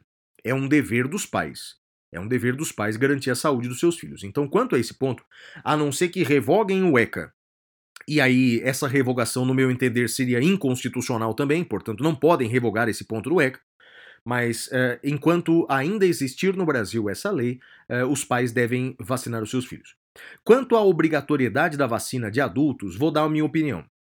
Não cabe, me parece, ao Poder Judiciário definir qual vacina será obrigatória, qual vacina será facultativa. Quer dizer, esse é um papel que me parece que não cabe ao Poder Judiciário, mas cabe ao Poder Executivo. Não é? Essa é uma decisão de saúde pública que cabe ao Poder Executivo. O que me parece que o Supremo pode fazer, e me parece que isso é óbvio também, é determinar que o Poder Executivo pode ou não tornar aquela vacina obrigatória. É uma decisão do Poder Executivo. E torná-la obrigatória não fere, como alguns dizem, não fere direitos individuais. porque na verdade você está tutelando a saúde pública da coletividade. Então, na verdade, é, não, não há uma violação à sua intimidade por obrigar-lhe a tomar a, a, a vacina, haja em vista direitos constitucionais maiores. Então, me parece que a decisão que o Supremo pode proferir é essa. Os pais são obrigados a vacinar os seus filhos, e o Estado pode determinar a obrigatoriedade ou não da vacina de acordo com critérios científicos. Mas não poderia o STF obrigar a vacinação para todos. Me parece que seria uma invasão da, da, de um poder sobre o outro. Não concorda, Madeira? Flávio, eu concordo. Uh, agora é o seguinte: eu tenho. Abri aqui meu WhatsApp, eu tenho uma triste notícia para dar para você e para tantos outros dos nossos ouvintes, que eu imagino que a hora que forem ouvir o, pro, o, o programa já estejam sabendo. Recebi agora no meu WhatsApp. A Universidade Federal do Ceará está de luto. Com muito pesar, comunicamos o falecimento do professor Paulo Bonavides, oh, constitucionalista, pioneiro na defesa dos direitos humanos, uh, de modo especial dos direitos sociais no Brasil. Que pena. Então, lamento informar aqui para os nossos ouvintes isso. Então, enfim, é uma tristeza, né? Que ano difícil, não é, Madeira? Perdemos tanta gente graúda, né? Tanta gente que, de certa forma, não, não morre, não é? Pessoas que não morrem nunca. Você vê Luiz Flávio Gomes, Damásio de Jesus, agora Paulo Bonavides, né? Que pena. Tanta gente boa nos deixando, né? Mas vamos lá, a vida que segue, né, Madeira? É isso aí, Flavião. que mais? É, a última notícia da Caverna Madeira não é uma notícia tão nova, não mas é, eu tô. A gente conversou sobre isso antes do episódio, né? A gente tá precisando de férias, não é, Madeira? A gente tá precisando de isso, férias. Por exemplo, isso. o podcast que traz uma alegria profunda de saber que a gente está presente na vida de tantos ouvintes, não é? é também traz um, para mim, pelo menos, traz uma, uma coisa ruim todas as semanas que quando eu vou procurando as notícias da caverna, a maioria das notícias são muito ruins, não é? E eu vou me deprimindo com essas notícias. Essa, por exemplo, é uma delas, Madeira. É, eu fui pesquisar a questão do Fundo Especial de Financiamento de Campanha, o FEFIC. Bem, para aqueles que não sabem, o Congresso Nacional, além do fundo partidário, além do fundo partidário, todo quase todo partido recebe mensalmente uma quantia bastante impressionante, não é? Além desse fundo partidário, o Congresso criou por lei federal e o presidente sancionou um fundo especial de financiamento de campanha. Eu fiz essa pesquisa, Madeira, porque olhando nas redes sociais eu comecei a ver muito post patrocinado de político. Você já viu, Madeira? Post patrocinado de político ou não? Candidato não a prefeito, vi, candidato a vereador, não tá vendo muito não? Não, graças a Deus não. Então, são posts patrocinados e são patrocinados por nós, viu, Madeira? Eu fui aqui entrar é, no site do TSE para saber quantos partidos receberam Olha, Madeira, então a gente está gastando com essa campanha eleitoral agora 2 bilhões de reais. E reforço que esse valor não está contando o fundo partidário. É só esse fundo especial de financiamento de campanha de 2 bilhões de reais. Eu vou pegar os dois extremos. Partido que recebeu mais uh, dinheiro tem a ver com o número de deputados federais. Foi o Partido dos Trabalhadores, recebeu 200 milhões de reais. E mas também me chamou a atenção, Madeira, a lista de baixo partidos que têm zero deputados federais, tem zero deputados federais, eles receberam, Madeira, 1 milhão e 200 mil reais. Um milhãozinho. Então, por exemplo, o PRTB, o PCO, Partido da Causa Operária, o PCB, o PTC, receberam aí, então, pelo menos 1 milhão e 200 mil reais financiados com o nosso dinheiro, Madeira creio que vale a pena a gente tratar num, num episódio futuro a questão do financiamento de campanha, viu, Madeira? Quem deve financiar as campanhas eleitorais? É esse modelo brasileiro, feito majoritariamente com dinheiro público, ou se é o um modelo norte-americano, feito essencialmente pela iniciativa privada? Acho que essa é uma discussão que merece ser um tema mais para frente, não é não, Madeira? Eu acho, eu acho, Flávio, porque agora a gente vai para o nosso tema cavernoso que é a Constituição chilena. Até já. Uh. Temas cavernosos.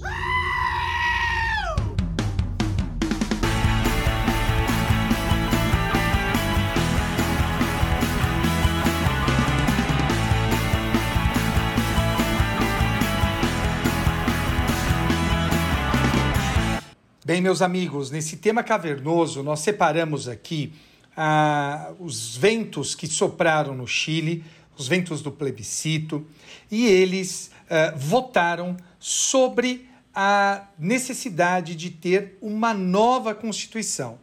O Flávio preparou esse bloco aqui para gente para explicar o que é, como foi, o que, que aconteceu. Flávio, a bola está com você, meu amigo. Bem, Madeira, um dos assuntos mais discutidos dessa semana, de fato, foi o plebiscito que ocorreu no Chile para a realização de uma nova Assembleia Constituinte eh, e, portanto, a elaboração de uma nova Constituição chilena. Esse plebiscito ele deveria ter ocorrido muitos meses antes, mas foi prorrogado por conta da pandemia. Para o nosso ouvinte entender, a Constituição do Chile, aqui na América do Sul, é a mais diferente de todas as outras constituições eh, sul-americanas.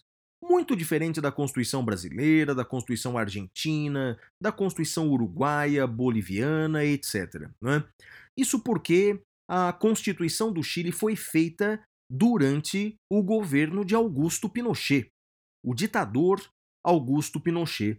Não é à toa que é chamada de Constituição Pinochetista. Porque é uma Constituição uh, baseada, Madeira, num modelo econômico extremamente liberal. Extremamente liberal. A ideia de que não deve o Estado garantir essencialmente os direitos sociais para a população.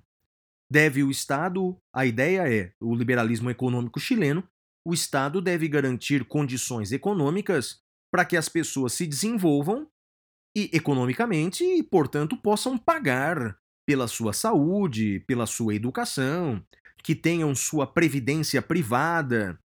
Bem, então esse discurso, né, que vez ou outra é, também uh, acaba sendo bastante utilizado aqui no Brasil, né, é, mas não colou essencialmente, não é? mas no Chile colou, no Chile deu certo. Não é? O problema é o seguinte, não é? que esse discurso uh, ultraliberal chileno que está na Constituição, uma hora paga o preço. Né? E aí as décadas uh, se passaram e os mais idosos não fizeram a previdência privada como eram no discurso do passado e, portanto, passaram a, a viver na miséria. No Chile, por exemplo, outro problema é que é, o número. Existem dois países na América do Sul com essa distorção. No Chile, é, cerca de 90% das universidades são privadas. E apenas 10% das universidades chilenas são públicas. Então, quer dizer, só vai para o ensino superior quem tem dinheiro. Porque o ensino superior é essencialmente privado é, no Chile. Sabe qual outro país que tem essa distorção, Madeira, na América do Sul? Qual, Flávio? Brasil.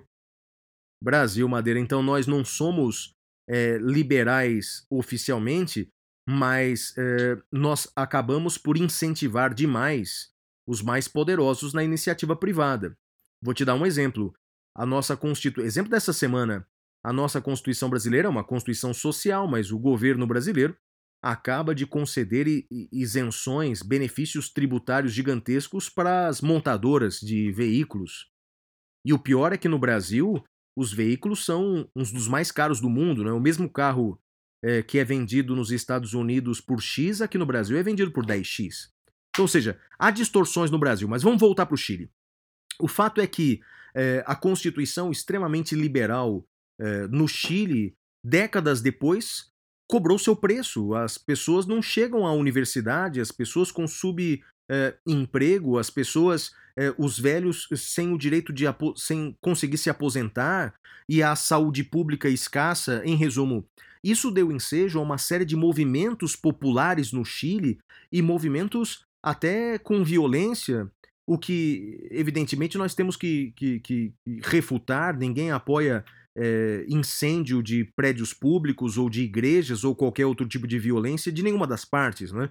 Seja por parte de manifestantes, seja e principalmente seja por parte da polícia. Houve abusos policiais no Chile nessas manifestações e, e gás utilizado que cegou as pessoas e um jovem que há cerca de um mês foi jogado no leito do rio, uma coisa triste. Em resumo, é, houve uh, o, o presidente Pinheira é, é, autorizou a elaboração de um plebiscito para a realização de uma Assembleia Constituinte. E aí vem. Grande parte da população chilena participou desse plebiscito. É, mais de metade, o voto é facultativo, mais da metade do povo chileno participou desse plebiscito. É, o, o, povo chileno autorizou a elaboração de uma nova constituinte. E aí, Madeira, a segunda pergunta que eu gostaria de destacar é a seguinte: qual vai ser o formato dessa Assembleia Constituinte? Havia duas possibilidades. Ou uma Assembleia Constituinte exclusiva, feita com apenas constituintes eleitos para isso, ou, segundo modelo, uma Constituinte mista, feita por constituintes exclusivos e parlamentares. Você sabe qual foi a resposta, né, Madeira do Povo? Sim, sim, conta para o nosso ouvinte. Uma Assembleia Constituinte exclusiva e igualitária entre homens e mulheres. Isso é será, é muito legal. Será né? a é primeira é Constituição legal. que se tem notícia feita em nível de igualdade entre homens e mulheres. Então, Madeira, Fica aí, numa primeira parte da nossa conversa, fica o meu destaque positivo aí para o Chile, que realmente é, é, entendeu ser necessário uma constituição nova. Parabéns para o povo chileno por essa decisão. Realmente era necessário por conta disso que eu expliquei agora há pouco, mas principalmente pelo modelo de Assembleia Constituinte. Uma Assembleia Constituinte exclusiva e igualitária. Porque no Brasil, Normalmente, quando se faz uma Assembleia Constituinte, ela é formada por políticos, ela é formada por legisladores. E aí você tem no Brasil algumas distorções que são risíveis até se não fossem trágicas. Por exemplo, é, no Brasil, um parlamentar que é condenado penalmente por sentença irrecorrível, ele não perde o mandato automaticamente. Tanto que nós temos casos de parlamentares que durante o dia fazem as leis e durante a noite dormem na cadeia. Não é? Isso é, é uma consequência do nosso texto constitucional. Isso porque a nossa Constituição foi feita por legisladores que, portanto, uh, previram seus próprios privilégios. Então, imagino que no Chile isso não deve acontecer, tendo em vista que será feita uma Constituição por uma Assembleia Constituinte exclusiva. Quer falar sobre o Chile, Madeira? Depois a gente vai falar sobre o Brasil. Eu uh, digo apenas que eu fiquei muito surpreso, muito feliz com o que aconteceu no Chile e espero que os chilenos consigam obter aí uma constituição que seja a expressão do que é efetivamente o sentimento do povo chileno, que não é uh, uh, o que vinha expressado na Constituição pinochetista. Flávio. E o, a segunda parte da nossa conversa, Madeira, é que Talvez aproveitando esse clima de nova Constituição, o deputado paranaense, que é líder do governo na Câmara dos Deputados, agora estou falando do Brasil, deputado líder do governo, começou a, a, a, defender a tese de que o Brasil precisa também, Madeira, de uma nova Constituição, porque, segundo o deputado, palavras dele, a nossa Constituição tem direitos demais. Então, portanto, ele entende que precisamos de uma nova Constituição com menos direitos e mais deveres. Madeira, essa tese que já foi tema de um podcast nosso aqui, não é? Já fizemos um episódio sobre a nova Constituição, uma, uma nova Constituição brasileira. Já nos manifestamos àquela época que somos contrários a uma nova Constituição e creio que nada mudou nesses últimos meses. Não é? O Brasil ele precisa que a sua Constituição seja cumprida e não de uma nova Constituição. E lembro os nossos ouvintes que, para a elaboração de uma nova Constituição, não existem cláusulas pétreas. Não existem cláusulas pétreas. Então, por exemplo, a única forma de se privatizar o SUS é através de uma nova Constituição. A única forma de revogar direitos trabalhistas como 13º, fundo de garantia, férias remuneradas é através de uma nova Constituição. Portanto, permitir uma nova Constituição no Brasil, é, sobretudo com uma Assembleia Constituinte feita por legisladores, como é usual aqui no Brasil, creio que é abrir as portas para o inferno. Creio que é permitir retrocessos constitucionais tão profundos que levaremos décadas para desfazer o mal. Creio que é a sua opinião também, não, Madeira? Também é a minha. A única coisa que eu destaco, Flávio, de maneira triste, foi até algo que eu comentei no Twitter. Eu fiz uma pesquisa rápida, mas todos os governos ou todos os presidentes no pós-democracia, no, no pós-88, em maior ou menor grau, já defenderam uma nova Constituição. Então, uh, eu, eu peço ao ouvinte que perceba que isso não é exclusividade do governo Bolsonaro. Já vi quando, me lembro nos anos em que uh, a esquerda estava no poder, se é que é possível chamar o PT de esquerda, mas uh, nos anos em que o PT estava no poder, eu via professores mais alinhados à esquerda dizendo que precisávamos de uma nova Constituição. E eu ficava chocado. E, curiosamente, agora, esses mesmos professores se manifestam contra uma nova Constituição. Então, é triste isso, né? São os defensores da Constituição de ocasião, pois eu defendo a Constituição de 88 desde antes que isso fosse modinha, Flávio, e eu go gosto de pensar que continuarei defendendo, seja quem for que esteja no poder, seja direita, seja esquerda, seja o centro. Acho que a gente precisa ter um pacto civilizatório pela Constituição, Flávio. Concordo contigo, Madeira, e, só vejo que houve, num certo ponto, um avanço é, na postura é, dos últimos governos, que é o seguinte: os governos anteriores eles defendiam no Brasil uma nova revisão constitucional. Então, na verdade, o Lula, a Dilma, o Temer até escreveu sobre isso, porque afinal é professor de constitucional também, não é?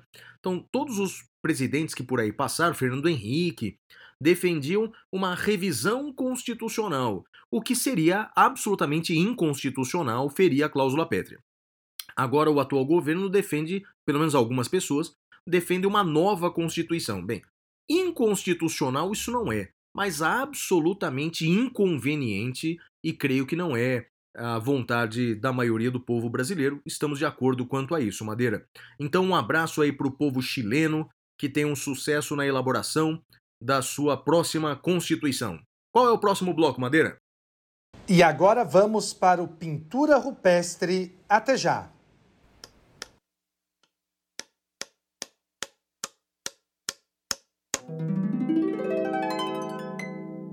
Pintura rupestre. Uau!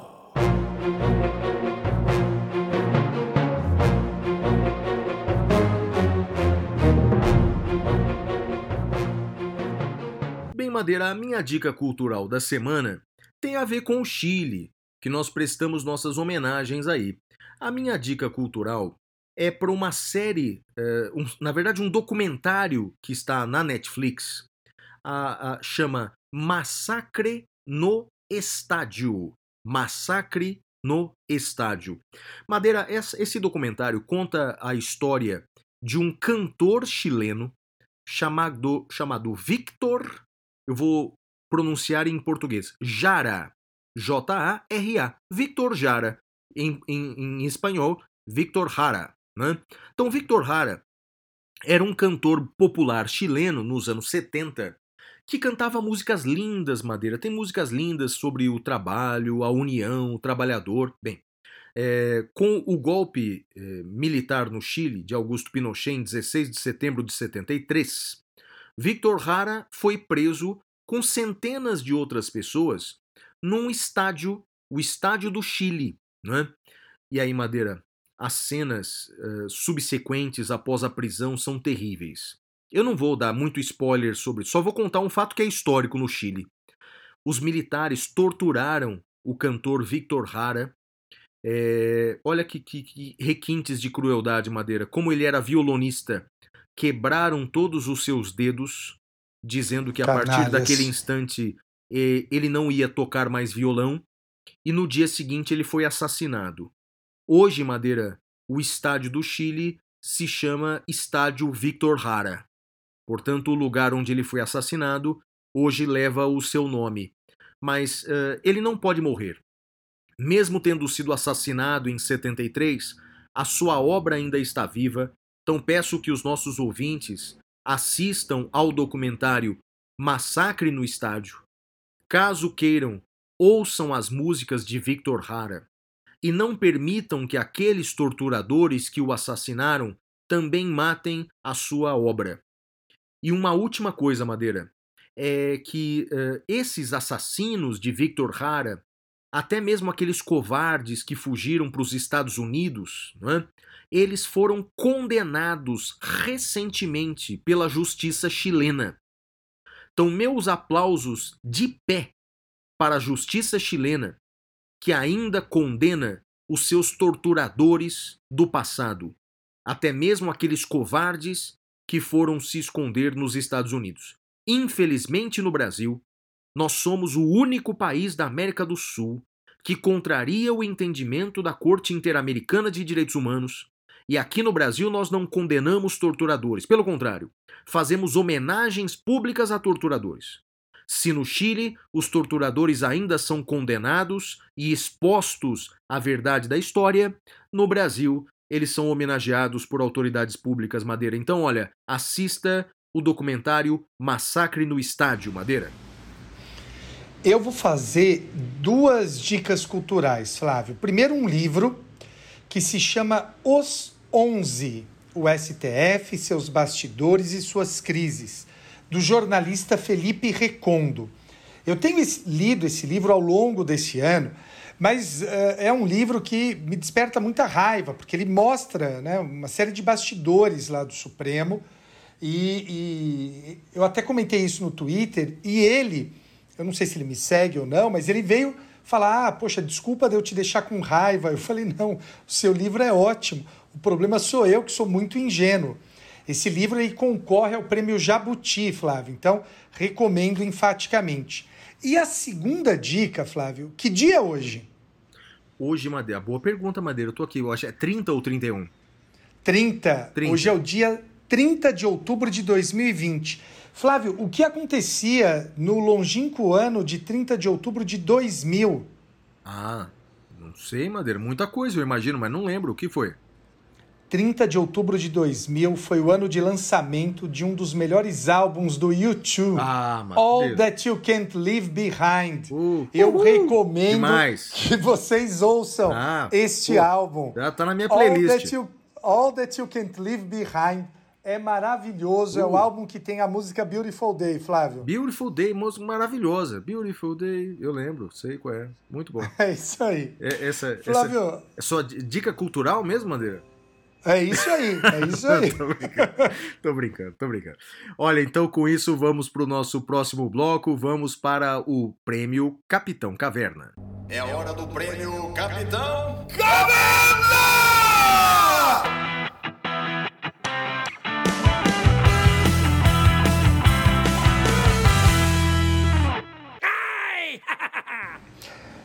Muito bem, meus amigos, neste bloco eu e o Flávio fazemos destaques negativos e positivos. O meu destaque negativo vai continuar, Flávio, para aquelas pessoas que só reclamam nas redes sociais, né? Eu já falei aqui daquele personagem que fica ó dia, ó vida, ó azar, e eu gostaria de novamente dizer a vocês e fazer a pergunta: aquilo que você publica nas redes sociais, se você fosse se alimentar daquilo, você morreria envenenado ou você se alimentaria? Pense nisso.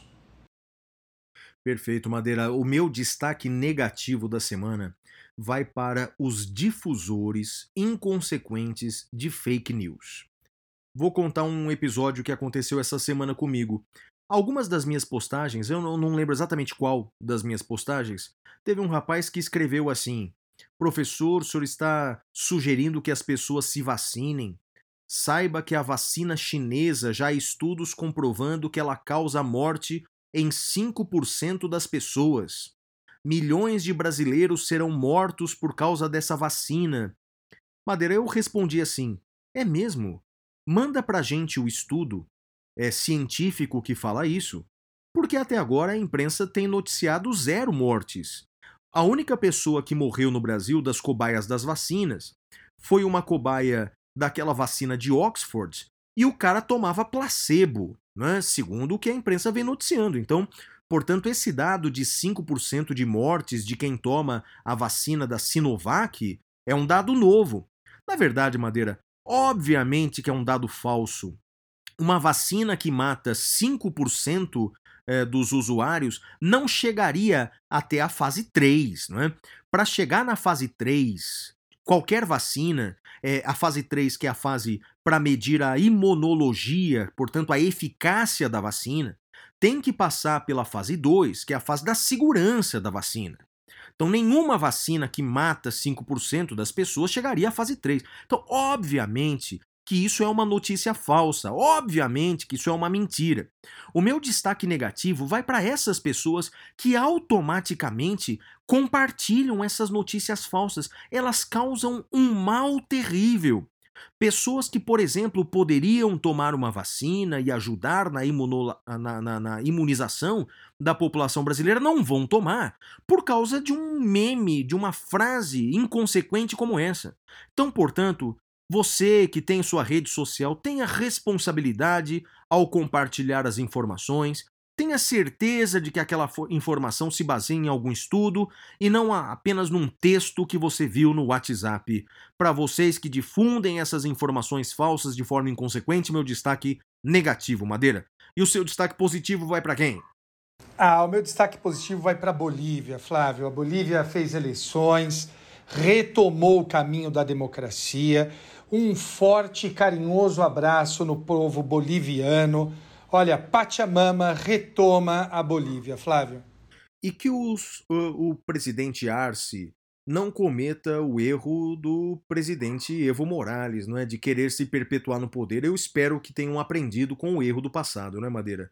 E que respeitem, Exato. portanto, a Constituição, Exato. não é? Que tom, tomara que sim. Eu torço torço pelo futuro aí da América Latina. Também, também, e, Flávio. E, e, falando Já criticamos, aliás, é bastante é verdade. O, o, presidente Evo por ter tido essa, essa conduta e, e não, você tem que fazer, goste-se ou não do presidente Lula, é inegável que ele foi um democrata nesse ponto de fazer a transferência do poder, assim como foi o presidente Fernando Henrique. Né? Então, uh, uh, era, éramos felizes né? quando a, tínhamos tranquilidade na transferência do poder, Flávio. Puta, Madeira, você acabou de falar um negócio que eu achei, eu, eu não posso deixar passar, isso é assustador, Madeira, mas olha, vamos anotar para eu só falar no episódio que vem.